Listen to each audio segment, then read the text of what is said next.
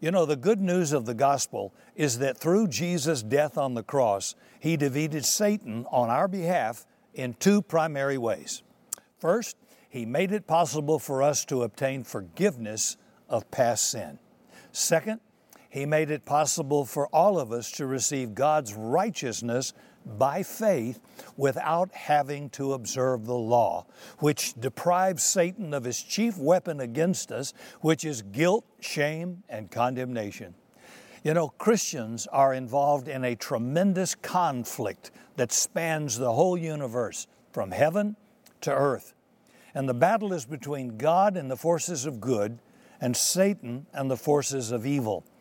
The devil is an archangel who, because of his pride, led about a third of the angels in heaven in rebellion against God and set up a rival kingdom. Now, Scripture presents him as being a dragon, a serpent, a murderer, a liar, and a thief. How would you like that on your resume? Satan opposes God. He opposes God's purposes and he opposes God's people. And he's in opposition to us all the time. And in that opposition, he's got three objectives to steal, to kill, and destroy. And that never changes. Now, Jesus has put spiritual weapons in our hands so we can administer his victory over Satan. Listen to Paul talking to the Corinthians. This is 2 Corinthians chapter 10, verse 4. It says, For the weapons of our warfare are not flesh and blood, they're not physical or material, but they are divinely powerful for the destruction of fortresses or strongholds. You know, as we operate these weapons God's given to us, and we do it in faith and independence on Him, the very power of God Himself becomes available to us. See, we're not to be on the defensive in our battle with the enemy, wondering where Satan is going to strike us next but we're to be moving out on the attack against his fortresses to destroy them and pull them down with our spiritual weapons. Don't be passive. You know, you might be tempted to say, Oh, Rick, I'm so weak. I'm unworthy. How can I fight? But it's the devil who puts those words into the mind of a believer, not God. In a certain sense, of course, we're weak and unworthy. However, Listen to these words of Paul in 1 Corinthians chapter 1 verse 27 and 28. He says, "But God has chosen the foolish things of the world to shame the wise. God chose the weak things of the world to shame the strong. He chose the low things of this world and the despised things and things that are not to nullify the things that are, are. You know what God's saying? He's saying the weakest thing in this world in my hand will defeat the strongest thing in Satan's hand. You know, in God's infinite wisdom, God has chosen the weak and the unworthy people like us to overthrow the things that are Satan's kingdom. You know, our confidence is not in ourselves, of course not, but in our weapons. So, what are our spiritual weapons? Well, here's a passage that describes them. This is in Revelation chapter 12, verse 10 and 11. He says, Then I heard a loud voice in heaven say, Now has come the salvation and power and the kingdom of our God and the authority of his Christ. For the accuser of our brothers, who accuses them before our God day and night, is cast down and they overcame him. That's talking about us, the believer, by the blood of the Lamb and by the word of their testimony. And they did not love their lives so much as to shrink from death. Notice, the crucial statement here is they overcame him. And that's for every believer. Notice the direct person to person conflict of believers with the enemy. Their weapons in the fight are the blood of the Lamb and the word of their testimony. In addition, they're totally committed to the battle, even to the death. Now, I interpret this text in a very simple, practical way. We overcome Satan when we testify personally to what the Word of God says that the blood of Jesus does for us. Got it? When we use these three weapons together the blood of Jesus, the Word of God, and our personal testimony we make them effective.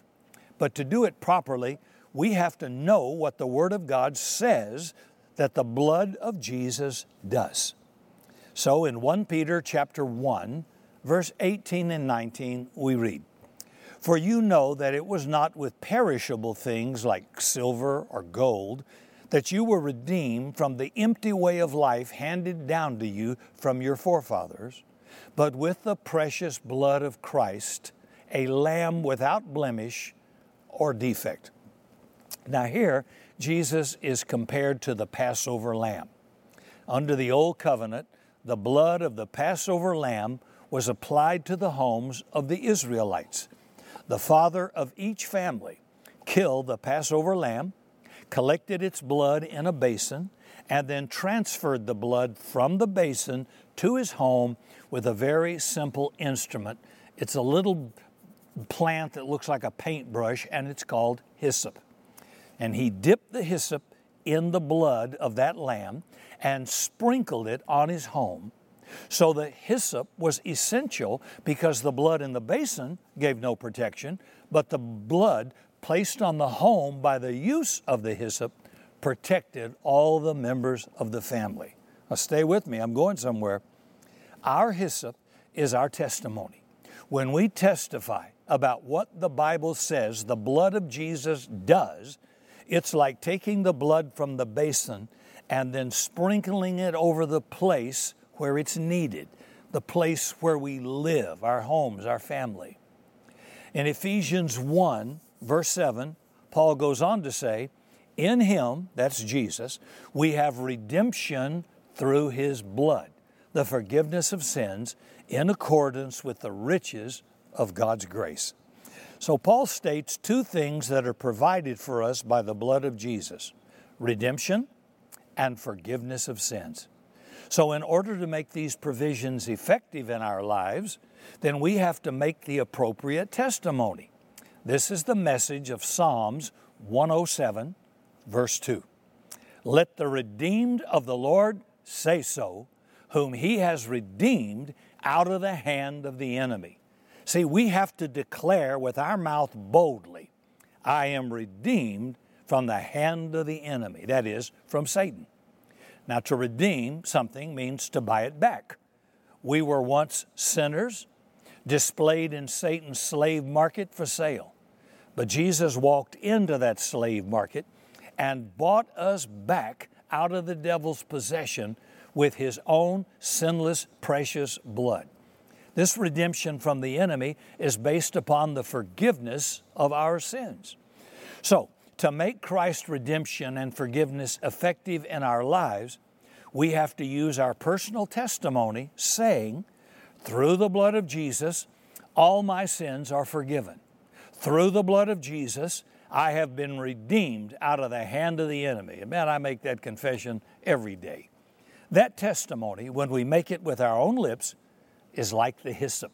It transfers the power of the blood of Jesus from the realm of the potential into practical daily living. Now, here's another provision of the blood of Jesus cleansing from sin. 1 John chapter 1 verse 7 says but if we walk in the light as he himself is in the light we have fellowship one with another and the blood of Jesus his son cleanses us from all sin. So if we walk in the light, then the first result is fellowship with one another. And the second result is we're cleansed by the blood of Jesus. The blood of Jesus does not cleanse in the dark, but as we walk in the light. Now, the first test of whether we're walking in the light is fellowship with one another. See, if we're not enjoying fellowship with fellow believers and with the Lord, I'm not walking in the light.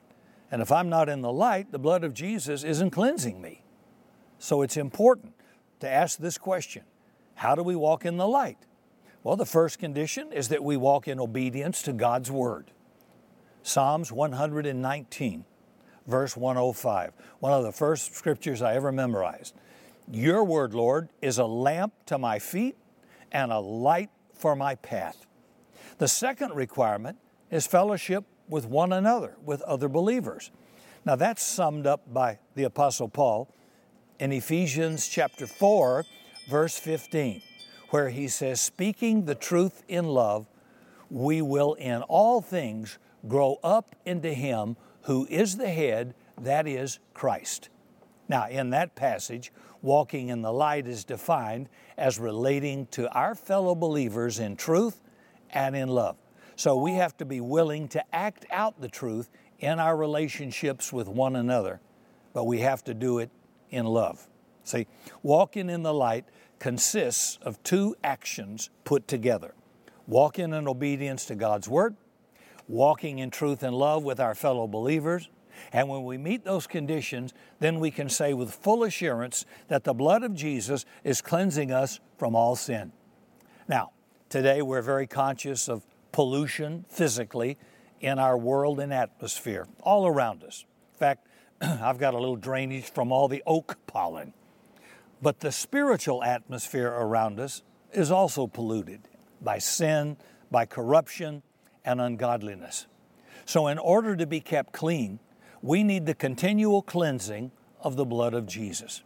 Now, having made sure that we're meeting the conditions for cleansing, then we are in a position to make this appropriate confession.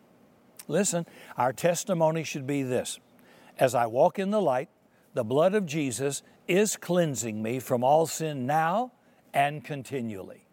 Now, if we believe that, we will start thanking God. And I do it every day. And as we thank Him, you're going to feel pure and clean in a new way. Now, there's another provision of the blood of Jesus called justification. Now, I'm giving you a lot of doctrine, but it's important. This is in Romans 5, verse 8 and 9.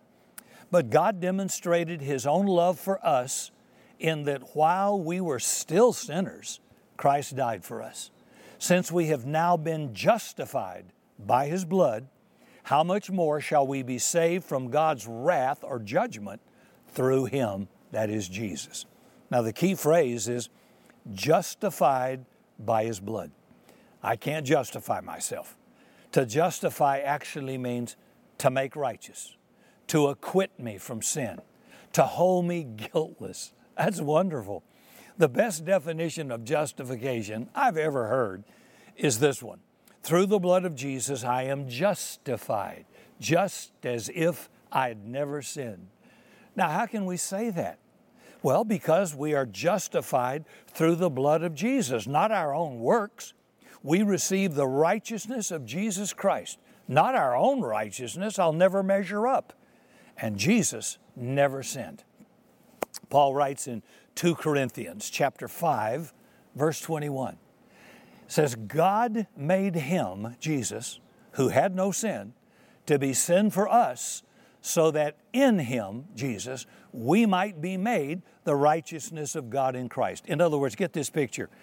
He took my sinfulness, it's pictured in this jacket, and he put it on himself, and he gave me his robe of righteousness, total sinless perfection. He clothed me in that, and now the Father only sees me in the righteousness of Christ. And oh, how I thank God for that, don't you? Notice the exchange. On the cross, Jesus became sin with our sinfulness, though he didn't have any. He assumed the penalty and judgment of my sin and yours. He paid the full price of redemption by shedding His own blood, because Scripture says, without the shedding of blood, there's no forgiveness of sin. So in Him, we become the righteousness of God, not our own righteousness, nor any other kind of human righteousness that we earn, but the very righteousness of God Himself. And God has never known sin, He's never been defiled with sin. That is the righteousness we get through faith in the blood of Jesus. I am totally justified. Wow. Through the blood of Jesus, then, I am justified, made righteous with God's righteousness, and I become just as if I'd never sinned. Then, now this is the answer to Satan's accusations when it comes against you. Why is Satan accusing us? Because his weapons are to try to prove you guilty See? Uh, guilt, shame, and condemnation. Therefore, the primary testimony that overcomes Satan's accusation is this constant reminder through your mouth. Through the blood of Jesus, Satan, I am justified, made righteous, just as if I'd never sinned. Now, I'm not saying that so God knows it. I'm reminding the enemy, I know it. Because if you don't know it, he'll just do condemnation, shame, and guilt over you daily. He'll destroy your potential, ruin your confidence, make you realize you're not worthy. Of course, I'm not worthy. My worthiness is in what Jesus did for me. Now, for this reason, I can stand before God now, clothed in the righteousness of God through Jesus' blood, totally justified, without shame or fear, without guilt or condemnation, for there is no condemnation to those who are in Christ Jesus. And I can answer Satan with total boldness Satan, it is useless to accuse me because I am not meeting you in my own righteousness. I am meeting you in the righteousness of God, which is without spot and without sin and without stain. I love that. Now, the next provision of the blood of Jesus is sanctification. To sanctify means to make holy. And, and could I say this? To make holy is not no makeup, no jewelry, and look ugly. Okay, I don't know who came up with that. To make holy means to set something apart to God. A holy person is someone who is set apart to God. And once you become a believer in Jesus, you become set apart to God. Hebrews 13, verse 12 says, Therefore, Jesus also, that he might sanctify the people with his own blood, suffered outside the gate. In other words, Jesus was crucified outside the city to sanctify the people through his own blood. The use of blood for sanctification is very clear in the Hebrew Passover.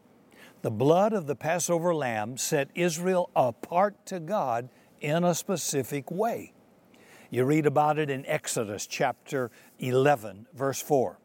It says, God's intention to set the Israelites apart from the Egyptians was revealed in this verse. So Moses said, This is what the Lord says About midnight, I will be throughout Egypt. Every firstborn son in Egypt will die, from the firstborn son of Pharaoh or the president who sits on the throne, to the firstborn son of the slave girl who is sitting at her handmill, and all the firstborn of the cattle and livestock as well. There will be a loud wailing throughout Egypt, worse than there has ever been or ever will be again. But among the Israelites, not a dog will bark at any man or animal. Then you will know that the Lord makes a distinction between Egypt and Israel. So the Lord made a distinction between those who were His people and those who were not His people, and He still does. See, wrath and judgment came upon those who were not God's people. But God's people are so totally protected that not even a dog would bark against them. Quite amazing, isn't it? You know, when, when don't ever as a parent say God's judging you when a child does something wrong. Jesus took our judgment on the cross. Sometimes I receive the reward of a foolish choice I make, but I am never under judgment. I've already been judged by Jesus on the cross. God poured His judgment on Jesus, and when I accept Jesus, He accounts to me as though I've already been judged. Do you see that? Judgment will never come on the believer. There's a distinction between a believer and a non believer. So, the basis of this, this distinction, this separation, was the blood of the Passover lamb. It wasn't my hairstyle. It wasn't that I don't smoke. It wasn't that I'd never been drunk or committed adultery. It was all about the blood of the lamb. Any home that had the blood of the lamb on the outside was sanctified, meaning set apart to God just as those of us who believe are covered in the blood of Jesus and set apart to God. No evil power could invade that home because the Lord had made a distinction between His people and those who were not His people. The distinction was made by the applied blood of the Lamb. Let me say this right now, with this coronavirus or any other plague or disease. You remind the enemy every day that you have been set apart to God by the blood of the Lamb, the Lord Jesus Christ. And no evil or destruction shall befall you. You remind the enemy boldly every day that no plague, no disease shall come upon you through that blood of the Passover lamb. I pray every day, every disease carrying germ and every virus that touches my body or my wife or children shall die instantly in the name of Jesus because I've been set apart through the blood of the Lamb and God will make a distinction. You need now, especially, to make that confession every day. Now, in the same way that we have applied the other provisions of Jesus' blood by giving an appropriate testimony, we can apply the provision of sanctification with this confession. Through the blood of Jesus, I am sanctified, made holy, set apart to God. The devil has no place in me, no power over me, no unsettled claims against me. All has been settled by the blood of Jesus. And last, there's another precious provision made for us by the blood of Jesus, and it's one which many Christians are not aware. It's found in Hebrews chapter 12, verse 22 and 24. And it says, You, speaking of all true believers, have come to Mount Zion, to the sprinkled blood that speaks a better word than the blood of Abel. Now, in the heavenly Mount Zion, the blood of Jesus was sprinkled in the Holy of Holies before the presence of God on our behalf. He entered there as our high priest, our forerunner, having obtained eternal redemption through his own sacrifice, and he sprinkled the evidence of that redemption in the very presence of Almighty God the Father. Now, we should notice the important contrast here. Early in the history of Cain, he murdered his brother Abel. Then he tried to lie about it, to refuse to be responsible. But the Lord challenged Cain and said this There is no way, Cain, you can conceal your guilt because the blood of your brother that you shed on the earth is crying out to me for vengeance. That's in Genesis chapter 4, verse 10. Now listen, in contrast, the blood of Jesus Christ, sprinkled in heaven, cries out not for vengeance, but for our mercy. The blood is a continual plea in the very presence of God for His mercy over us. Now, once we have testified personally to the power of the blood of Jesus, we don't have to repeat those words every few moments because the blood of Jesus Christ is speaking all the time on our behalf in the very presence of God. Every time we're troubled, tempted, fearful, anxious, we should remind ourselves and declare this. The blood of Jesus Christ is speaking in God's presence right now on my behalf. The blood of Jesus has made provision then for our redemption, forgiveness, cleansing, justification, sanctification, and intercession on our behalf. And by testifying personally to what the Word of God says about Jesus' blood, we can apply all of these provisions every day to our lives.